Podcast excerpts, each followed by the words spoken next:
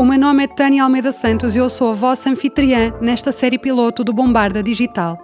Esta é uma das iniciativas de auscultação ao ecossistema comercial no Quarteirão Bombarda, no Porto.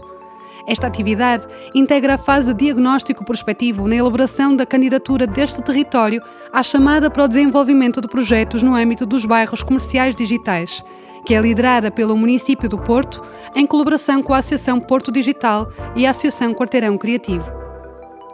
Esta série foi gravada e produzida pela Cru Creative Hub nos seus estúdios de gravação, editada pela equipa da casa, Tânia Almeida Santos e Miguel Ferreira, e tem como moderador o Miguel Barbô, do Ofício.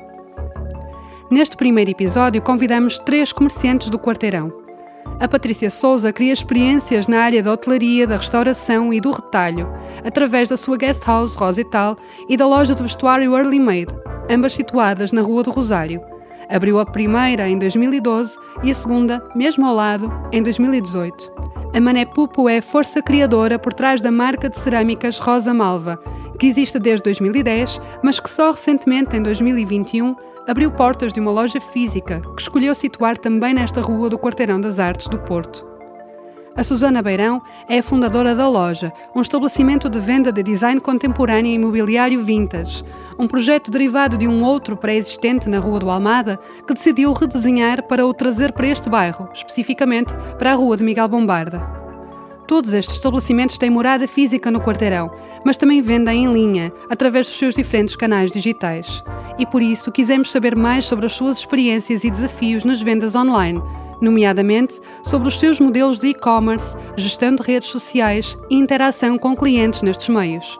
Questionamos também acerca das potenciais oportunidades e problemas de agregação numa eventual plataforma de e-commerce comum e as mais-valias de uma operação coordenada sobre uma marca coletiva, Bombarda. O cliente que pretende contactar não tem voicemail ativo. No entanto, vamos enviar no SMS para o informar da sua a primeira pergunta que fazemos é, é explicar um bocadinho qual é a tua experiência individual nas vendas online. Isto é pertinente porquê? porque este projeto tem esta componente da auscultação e nós precisamos de perceber como é que a generalidade das pessoas aqui do bairro estão nesta, nesta temática. É interessante para nós percebermos um bocado como é que foi o teu processo, como é que começou, como é que evoluiu, eh, qual é a importância que tem neste momento para o teu negócio, etc. Ora bem, eu tenho dois negócios completamente distintos nesta área. O Rosetal, que é um negócio que abriu em 2012, é um negócio assente 99,9% em vendas online, através de plataformas, através do website. É um negócio que tem uma componente online extremamente forte. Os negócios subsequentes, a loja Early Made inicialmente era uma loja 100% física, só mais tarde é que a transformamos numa componente online e a componente online passou a ser muito forte com a pandemia e só após a pandemia. Sendo que são comportamentos de consumidores completamente distintos. Uma, o alojamento local para nós é, é quase óbvio que é 100% online, quer antigamente, quer agora, não é? Pelo menos naquilo que é a hotelaria moderna.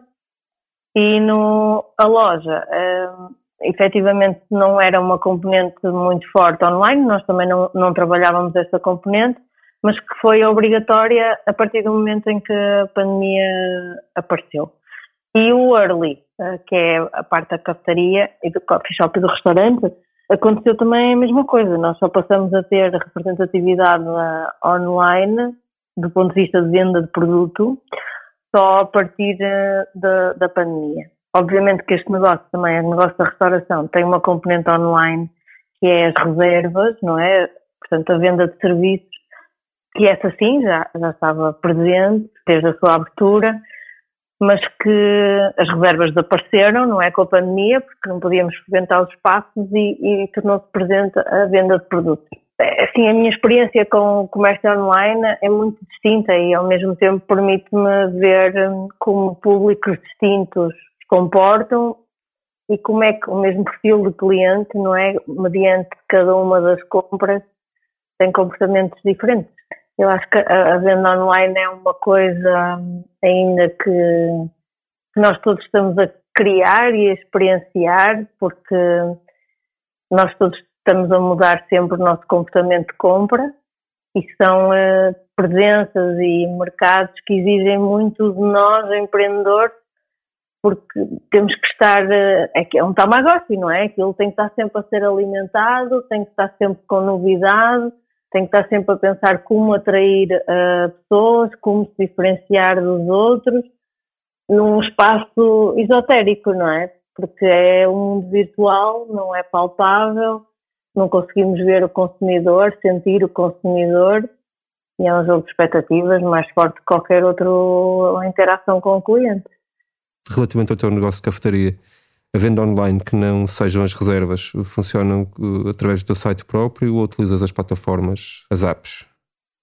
Nós usamos um, intermediários tradicionais, não é? De, de, venda e de entrega de produtos e temos também uh, no website direto. Uma outra questão relativamente ao negócio da, da Early. Tu já tinhas a estrutura montada antes da pandemia ou tiveste que ir a correr? Não, tiveste que ir a correr? a pandemia não foi a correr, foi, foi uma inspiração divina e dois minutos depois estava a funcionar. Ok. Mas já tinhas, não, é, não... Mas, já, mas não tinhas a estrutura montada então, tiveste que montar? Não, não, e era até uma coisa que nós recusávamos fazer, porque achávamos que não fazia sentido para o tipo de produto que tínhamos. Uhum achávamos nós que o consumidor, e achamos, não, temos a certeza que a experiência física não é a mesma de uma experiência de takeaway ou uma experiência de delivery. Uhum. Não queríamos que o cliente tivesse a primeira experiência online sem conhecer a claro, experiência claro. física. Claro. Obviamente que a pandemia obrigou-nos a deixar essas coisas e a deixar rolar, e eu hoje em dia tenho clientes que eu sei que são que foram, as primeiras visitas foram online, as primeiras compras foram online e só depois é que vieram uhum. fisicamente uhum. ao espaço. E tenho alguns clientes que acho que nunca vieram até. De facto, às vezes nós também temos que montar o nosso estereótipo do nosso tipo de cliente e deixar ele demonstrar, não é? Sim, claro. E eu acho que a pandemia obrigou-nos também a, a ir para o vazio, a experimentar coisas que nós nem acreditávamos, mas tínhamos que o fazer para sobreviver e para nos mantermos ativos. E na Early Made? Como é que foi o processo? Uh, Já tinhas a loja montada? Não, a, loja, a Early Made nós começamos a montar por pedidos do cliente. Nós temos um cliente, uh, fruto do todo o mercado do Porto, não é? Tínhamos um cliente muito internacional, muito, que vinha muito por turismo ou por viagem, não era um cliente local, não é? E que nos perguntava sempre, ah, vocês deviam ter loja online, porque assim, eu pronto, já, já sei que tipo de roupa é que eu gosto, sei os meus tamanhos, se eu quiser pensar mais à frente em comprar uma coisa, não tenho como comprar. E um, muito pelo pedido do cliente, nós começamos a pôr as nossas marcas uh, online. Nós no início não achávamos que era preciso, porque nós não tínhamos nessa altura marca própria, e portanto as marcas que nós vendemos eram marcas internacionais, que tinham as suas próprias lojas e as suas próprias uh, presenças online e nós sendo uma loja multimarca, parecia-nos que não era, que era uma experiência puramente física, não é? Uhum. Mas uh, começamos a perceber que a curadoria que nós fazíamos da, das marcas, dos estilos, uh, os clientes começaram a pedir e nós começamos a equacionar isso e montamos a loja, sim, um ano, um ano e um pouco antes da pandemia. Agora a pandemia, ó, claro, tornou a loja comercialmente muito forte online porque era a única forma que as pessoas tinham de comprar. Tens uma ideia de, de, qual é que é a porcentagem de vendas que tinhas online, ou que tens agora online? Eh, depois, ah, sim, sim. Nós, quando, antes da, antes da pandemia, tínhamos uh, 10, 15% de vendas online. Uh, hoje em dia, a presença online e física é taco a taco, é 50%. Ok, isso é surpreendente. Já há pouco falamos um bocadinho de, de, alguns desafios que tinhas com as vendas online. Uh, consegues uh, ter uma ideia concreta daquilo que são os entraves que tu tens para o teu negócio ser ainda mais digital? Se eu falo de questões como dificuldades técnicas, tanto no design como na própria construção da loja, a parte da logística, stocks, gestão de clientes. Sim, uh, eu, não, eu neste momento não encontro grandes dificuldades no negócio online. Hoje em dia há imensas aplicações, plataformas, intermediários que tornam isto muito simplificado, a um custo, obviamente. E de facto, quando nós começamos a ver a, eh, a presença online, ela é hoje em dia uma obrigatoriedade, mas ela é um crush de imagens uh, e às vezes faz o negócio repensarmos, porque é de género, ah, temos que estar online, mas online é um, é um custo marketing, eh, claro. no, porque os proveitos que daí vêm não são tão interessantes como a presença física. Uhum. Depois tem o problema do público, não é? Porque online nós não conseguimos interagir uh, com o público, não o conhecemos.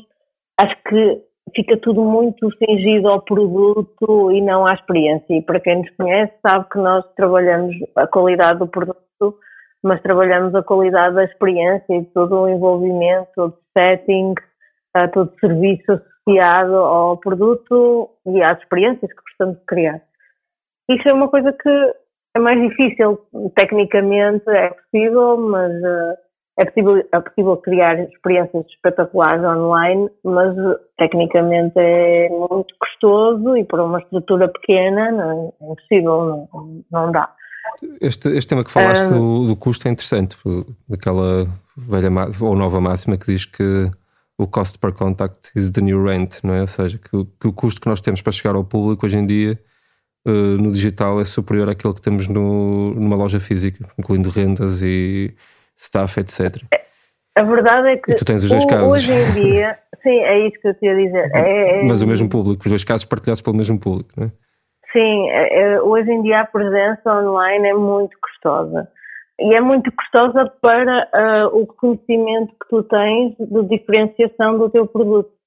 Para tu estares online de uma forma diferenciada, é de facto muito, muito custoso e às vezes nem se justifica. efetivamente, às vezes nem se justifica. E nós passamos a vida a ser abordados muitas vezes por plataformas que seriam, do, do ponto de vista de posicionamento, super interessantes, mas do ponto de vista de custos, eu digo mesmo, é uma exploração. Tipo, obrigado, a marca é minha, não vou. Claro, claro. Pronto, claro. prefiro continuar pequenina, obrigado.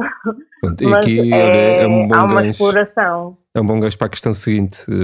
Uma, uma das coisas previstas no projeto é precisamente criar uma, uma plataforma comum para, para o bairro. Pronto, aqui com pá, oportunidades de agregação, com numa lógica não das marcas ou, ou, das lojas individuais estarem a trabalhar com as suas microlojas dentro da plataforma, mas numa lógica de, de termos quase um e-commerce comum para as lojas todas, não é? Em que se pode ser uhum. feito cross-selling entre marcas e entre lojas, fazer uh, uhum. promoções juntos, uh, pronto, subscrições, haver uma curadoria conjunta. Um, claro. Pronto, isto, claro, com os custos muito diferentes daqueles que são os custos de, de uma coisa quase cooperativa e muito menos mercantil, como as plataformas de, de terceiros, não é? Um, uhum.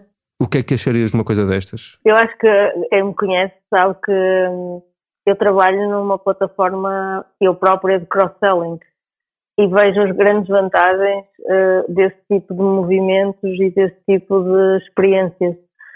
Porque hoje em dia é de facto difícil nós nos diferenciarmos com os produtos, mas é fácil nos diferenciarmos pelas experiências integradas que podemos proporcionar. Hoje em dia o público tem necessidades uh, muito voláteis e muito muito rápidas, muito extravagantes até para explicar melhor este sintoma.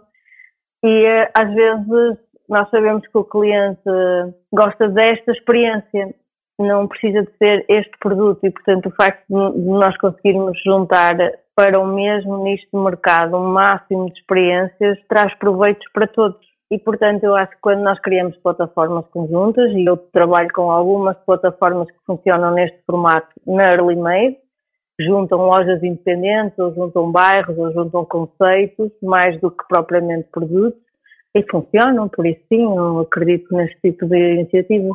E achas que a marca Bombarda poderá ser suficientemente forte para conseguir alimentar uma plataforma destas?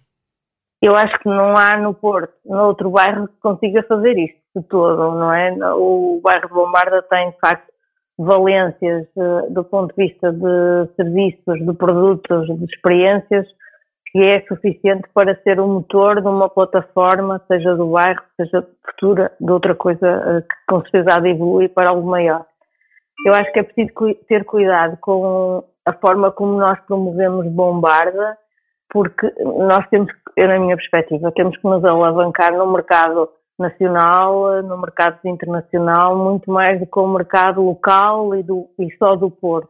Temos que alavancar, e não quero parecer megalómana, mas eu acho que é sempre pensar numa perspectiva mais abrangente e menos local, porque eu faço o que faço no Porto, porque adoro o Porto, mas eu não consigo viver só do mercado do Porto.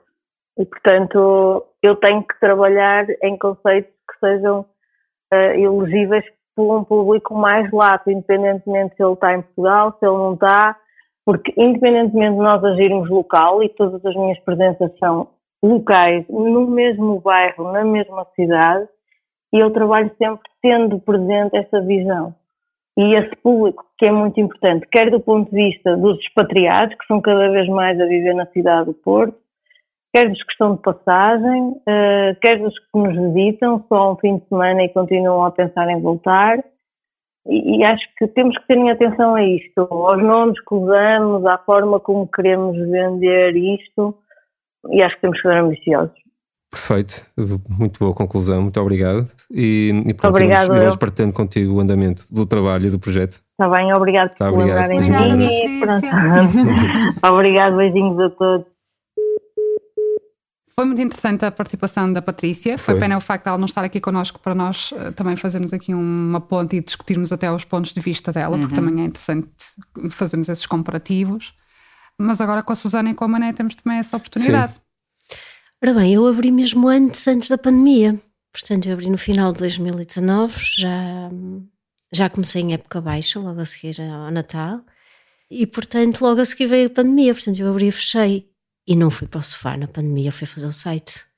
Não havia outra hipótese, porque também já tinha tido outra loja, tinha a experiência das vendas online, que de facto contrabalançam muito os altos e baixos da loja física. Portanto, era inevitável, já tinha essa ideia antes e é muito importante. A venda online é muito importante para mim. Portanto, eu não considero que tenha um mercado nem do Porto nem nacional. Eu trabalho a nível da União Europeia sempre. Não tenho outra forma já há muito tempo de fazer as coisas. E montaste o site como? Ou seja, a loja online está, está a funcionar numa plataforma tipo Shopify? Estás... Está no, é uma plataforma templates prévios, Squarespace, e que tem loja online. Ok. Sim, funciona bem, os templates são agradáveis, dá para personalizar, é muito user-friendly. Para rookies como eu em tecnologia é perfeito. Então, basicamente, a loja é um híbrido online físico desde o início, porque não teve, não teve outra hipótese, não é? Sim, sendo que a presença física é muito importante, mas as duas. Hum, eu acho que neste momento uma não sobrevive sem a outra, é o que eu sinto já há muito tempo. Isto é, eu tenho clientes que me compraram online e que, que ficam ansiosos no dia em que vierem ao Porto de visitarem a loja, tenho muita curiosidade e o cliente da loja física acaba depois por se fidelizar também na loja online, talvez não só para a compra, mas como montra. Portanto, para ver quais são as novidades, qual é a curadoria do momento, qual é o catálogo disponível. E também é uma questão importante é que eu trabalho não só design contemporâneo, mas também vintage, não, nem vejo muito sentido nesta, nessa distinção e portanto as peças vintage como são únicas há uma certa ansiedade de perceber o que é que pode lá estar na loja física. Portanto eu diria que neste momento, grosso modo 50-50 uh, em termos de representação okay. de, de vendas, sim. Mané. Uh, nós de facto apesar de já termos uma loja online com alguns anos que funcionava bem, mas a nível de percentagem de compradores online era uma coisa bastante pontual. Ajudava a orientar até mais era hum, a revenda. O nosso modelo de negócio estava construído mais para, para a revenda. E o site ajudava de facto a que os nossos revendedores pudessem ir mantendo mais eh, atualizado e pudessem até mesmo na loja deles, não tendo a coleção toda, ter a possibilidade de mostrar aos seus clientes, olha, mas também tenho isto, olha, esta peça também existe nestas cores e portanto o site funcionava mais como um catálogo e não tanto como, como loja. No entanto, com o desenvolvimento da, da Rosa Malva, fomos também melhorando o próprio site. Antes da pandemia, os nossos números, por assim dizer, estavam 70% na revenda, na faturação, e os outros 30% estavam na, na loja online.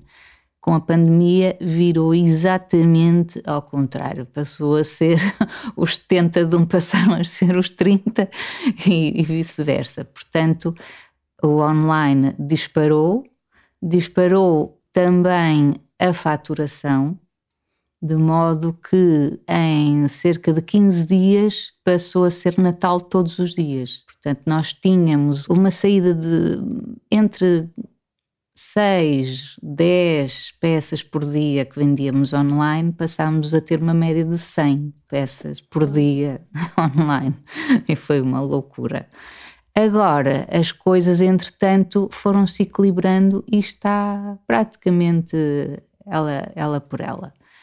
Claro que nós tivemos sorte, ou sei lá o que foi, oportunidade, em relação à, à, pandemia, de nos ter corrido tão bem uh, a vivência online, foi que tínhamos já um site a funcionar muito bem.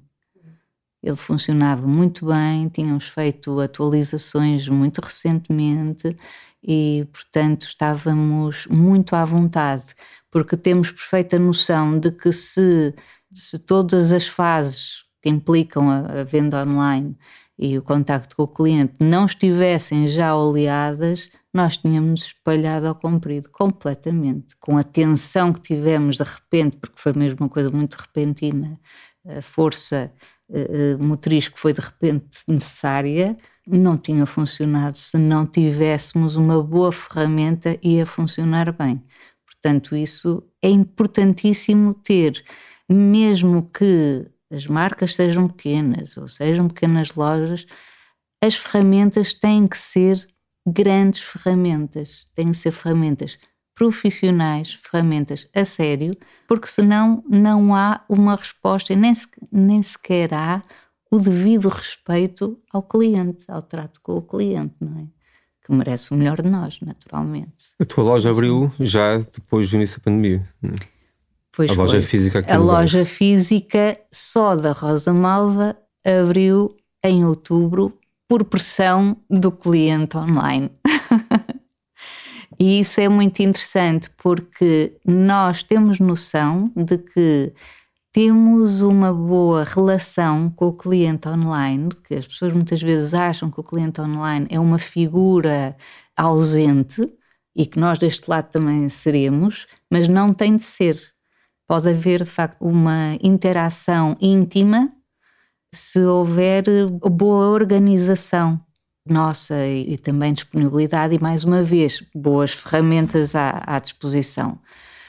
O nosso cliente é um cliente que vive da, da relação e, e da, de, uma, de uma relação, como é que eu ia dizer, mais pessoal, mais personalizada.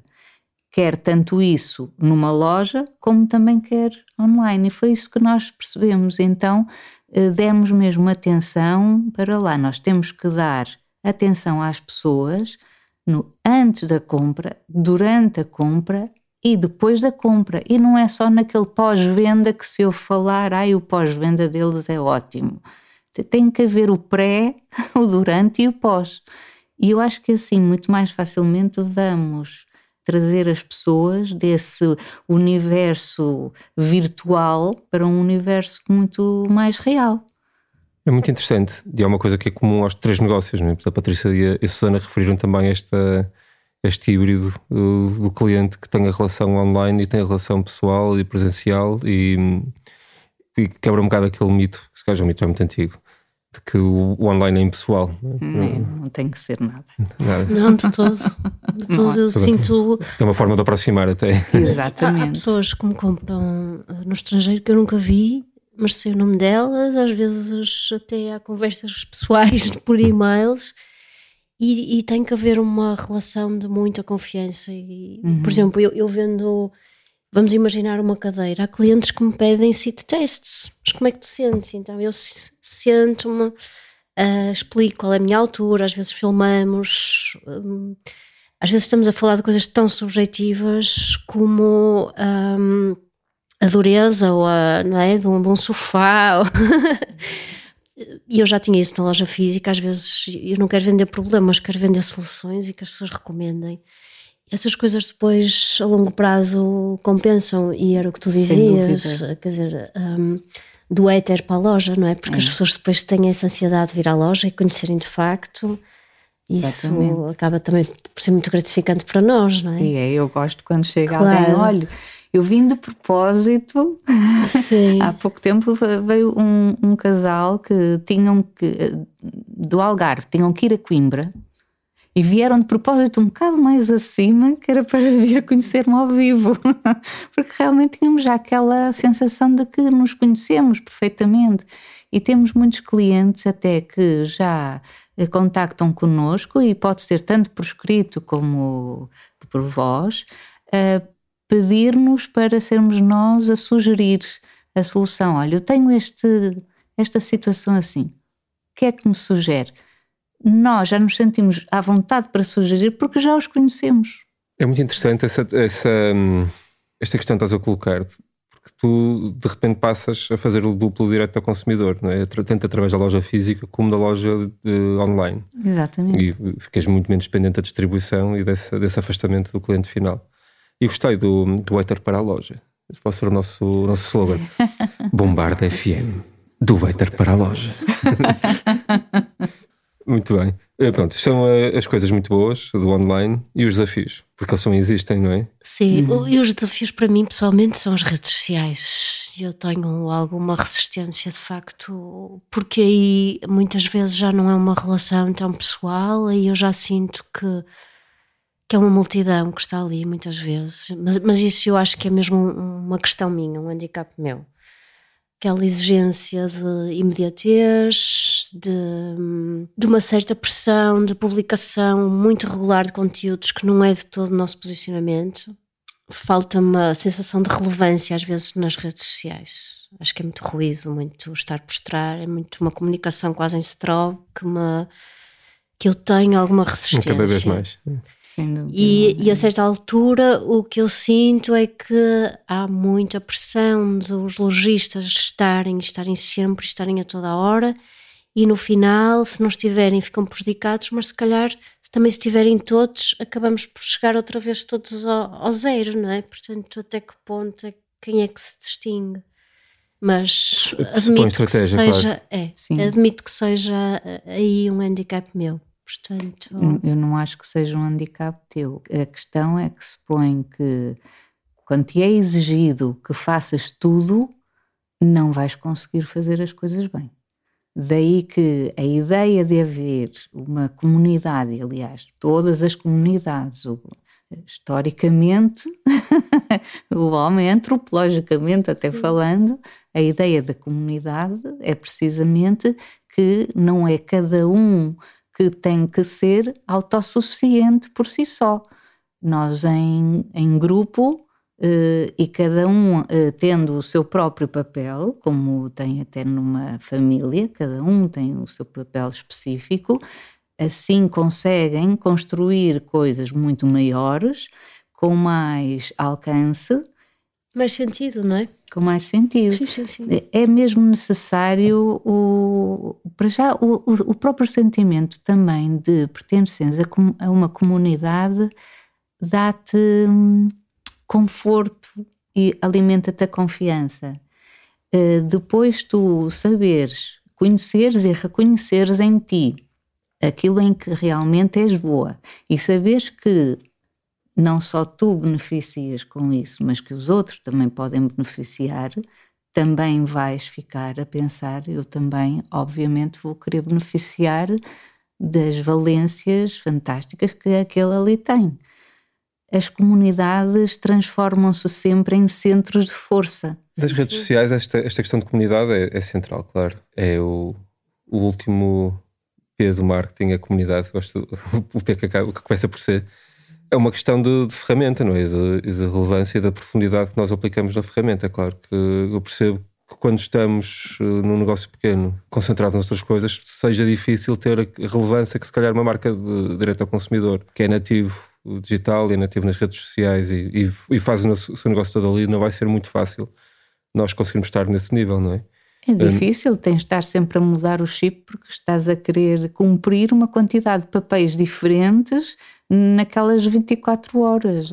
Assim, tens um, um esgotamento até a nível das ideias. Sendo, sendo criativos, o processo criativo é um processo que tem o seu timing e não pode ser interrompido constantemente uhum. só porque, pá, está na hora de pôr uma publicação. Ai, agora o que é que eu vou Não, eu, eu, eu, por exemplo, eu tenho meses em que publico imenso. E depois posso passar um mês sem publicar. Portanto... Mas depois vêm as regras não, uh, das eu, eu redes é... sociais a dizer que não podes fazer não, isso. Mas temos as regras são para cobrar, não é? Mas sim, mas, sim sinto que, que aí não, não as comprou como o mercado, entre aspas, manda.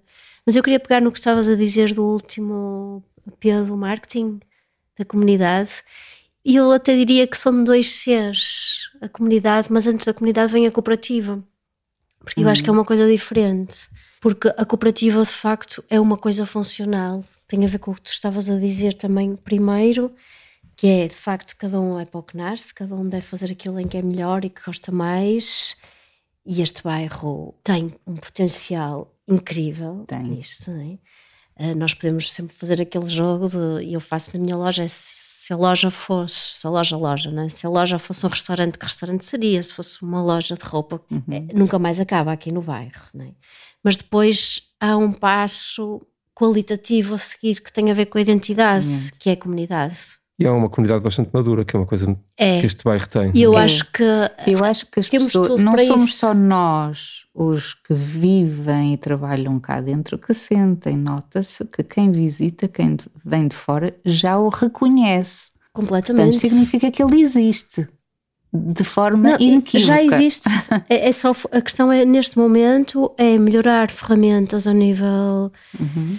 De mobilidade urbana, de ciclovias, de, de, espaços mais comuns, que ainda faltam uhum. alguns espaços comuns sem serem espaços comerciais, por exemplo e de uniformizar até uma imagem, sim, sim, não é? Que, que, que, para a qual nos sintamos identificados. Claro, mas isso se calhar já é parte da comunidade, não é? De identidade. Antes disso, o que eu diria é que falta limpeza urbana, falta mobiliário urbano, uhum. faltam passeios mais largos. Nós, neste momento, por exemplo, temos. Nunca tinha sentido uma questão de poluição, de facto, automóvel neste bairro. É verdade. Eu chego a ter que fechar a porta, o que em termos de negócio não, é não é, bom, é, bom, mas em termos de saúde. Outros desafios, só para mantermos aqui o script. Não, mas e... eu acho que o desafio é parte da comunidade okay, mesmo. Da comunidade. E... É, e aí é a questão da identidade, uh, não só a identidade gráfica, mas que conceito. E eu aí estou com uma okay. Patrícia, aqui, sou absolutamente eu... ambiciosa. Como é que se catapulta este bairro para o mundo, que eu acho que tem toda, todo o potencial, uhum. está tudo aí como é que fazemos isso? Pois, eu tinha até registado assim algumas coisas, comecei a imaginar, pegando no meu dia a dia, do que é o meu dia a dia, que nesta altura já está bastante otimizado e, e maduro na, na questão da resposta da, da venda online tem muitos pequenos detalhes que levaram muito tempo a ser eh, otimizados. E quando eu imagino isso a uma escala um bocadinho maior, envolvendo pessoas diferentes, negócios diferentes, se fôssemos todos então aglutinar no fundo a, a mesma forma de, de, responder eh, não só ao público que vem, mas portanto ao público de, de, das vendas online, como é que, acho mesmo honestamente, que é um grande desafio fazer essa organização, tanto a nível humano, como mesmo dos processos e até da logística. Embora haja naturalmente vantagens, mas a organização dessas coisas é preciso ser muito bem pensada para funcionar bem. Porque eu imagino que um cliente então que vai comprar, por exemplo, uma peça da, da, da, minha loja, que é cerâmica, e outra da tua loja, uma cadeira, e ainda mais uns bombons.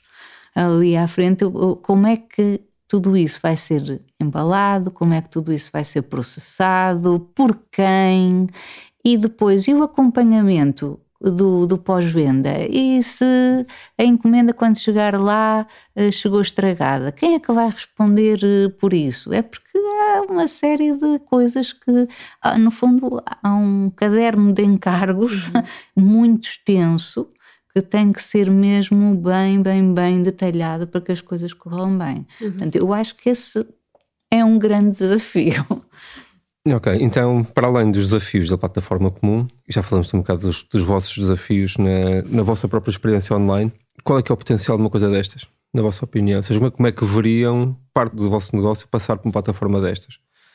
Sim, sim não? O sim é definitivo, uhum. mas eu vejo isso como um plus, não o que eu vejo é que é uma plataforma que pode ser um acrescento de curadoria, não é? Se eu faço a minha individual, tem que ter uma lógica, tem que ter um conceito, tem que ter uma estratégia de marketing, de comunicação, tudo isso, mas numa perspectiva mais ou menos cooperativa, mas é só assim que eu vejo as coisas a funcionar, não vejo isto como uma plataforma comercial to court, não é? Entendi. Mas vejo isso como uma mais-valia de facto, porque uhum. é, é, mais uma camada. De, acho que é potenciar também as minhas peças e os meus produtos e colocá-las também de uma forma que não me é permitida a mim, porque eu não estou noutras lojas. Portanto, dar uma interpretação diferente às minhas peças, eu acho isso um desafio uh, muito interessante. E esta marca Bombarda é uma marca boa? É. Eu acho que é, é uma marca excelente. Acho excelente. Porque já tem uma base que existe naturalmente Costumam dizer assim os grandes gurus que uma grande marca é uma marca que tem uma história verdadeira. E a marca Bombarda já existe antes de dizerem que é marca Bombarda. É isso. ok. Portanto, ela já existe, já tem uma história, cada pessoa que cá está tem a sua história, mas que é uma parte de uma história maior. Portanto, não é preciso inventar nada.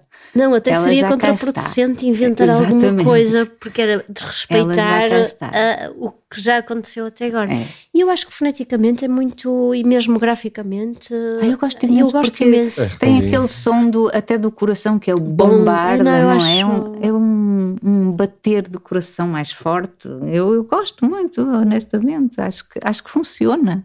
Agora, uma questão um bocadinho mais, mais técnica, relativamente às vendas online, uma plataforma destas. Trabalharmos uma plataforma comum pode ter algumas vantagens, não é? Portanto, temos a questão de termos contratos comuns com, com transportadoras, eventualmente haver assim umas coisas um bocadinho fora, se calhar, da nossa prática, não é? Ter eh, pick-up points onde as pessoas podem uhum. fazer a recolha. Estamos a pensar até se calhar mais em negócios com uma natureza um bocadinho diferente do vosso que outras coisas poderiam ser interessantes nós trabalharmos em conjunto numa plataforma destas?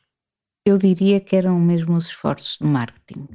Eu sinto que, apesar da Rosa Malva não ser uma marca nova, eu tenho investido muito, não só dinheiro, mas tempo e formação para conseguir tentar, pelo menos, escolher os melhores parceiros de marketing, sendo que tenho sempre a ideia que ainda não é bem aquilo.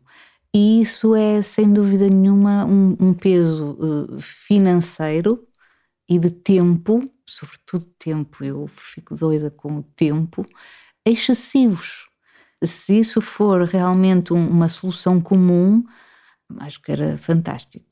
Sim, e acho que o maior desafio é esse, até porque há o marketing do bairro em si, mas depois há o marketing, uh, se calhar as segmentações, o que é que a tua loja tem em comum com a minha, ou como é que as duas se potenciam, mas se calhar se entrar uma terceira. Portanto, esta maleabilidade é um desafio. Tem que haver, é um desafio no fundo, fantástico, até é? uma, uma equipa que uh, esteja familiarizada com todos nós que conheça e que vá conhecendo cada vez mais profundamente todas as lojas ou todos os negócios de forma a conseguir até antecipar oportunidades uhum. de, de, lá está, destes tais cross-sellings e upsellings e, porque isso é muito, é sem dúvida muito interessante e é aquilo que, que faz depois a diferença no final. Uma última questão. Que outras coisas poderiam ser interessantes nós trabalharmos em conjunto numa plataforma destas? Eu acho que a questão, de, a, a questão cooperativa e comunitária, volta a insistir nesta. Acho que pode fazer de facto parte da marca e, por exemplo, selecionarmos um objetivo para o bairro, um objetivo que pode ser social, arquitetónico, urbanístico e uma porcentagem das vendas, por exemplo, reconverter para isso. Muito bem. Terminamos. Obrigado. Nada. Agora sim. Muito, muito obrigada pelo vosso convite. Nada, obrigada a nós. E vamos ver se levamos este projeto a bom porto.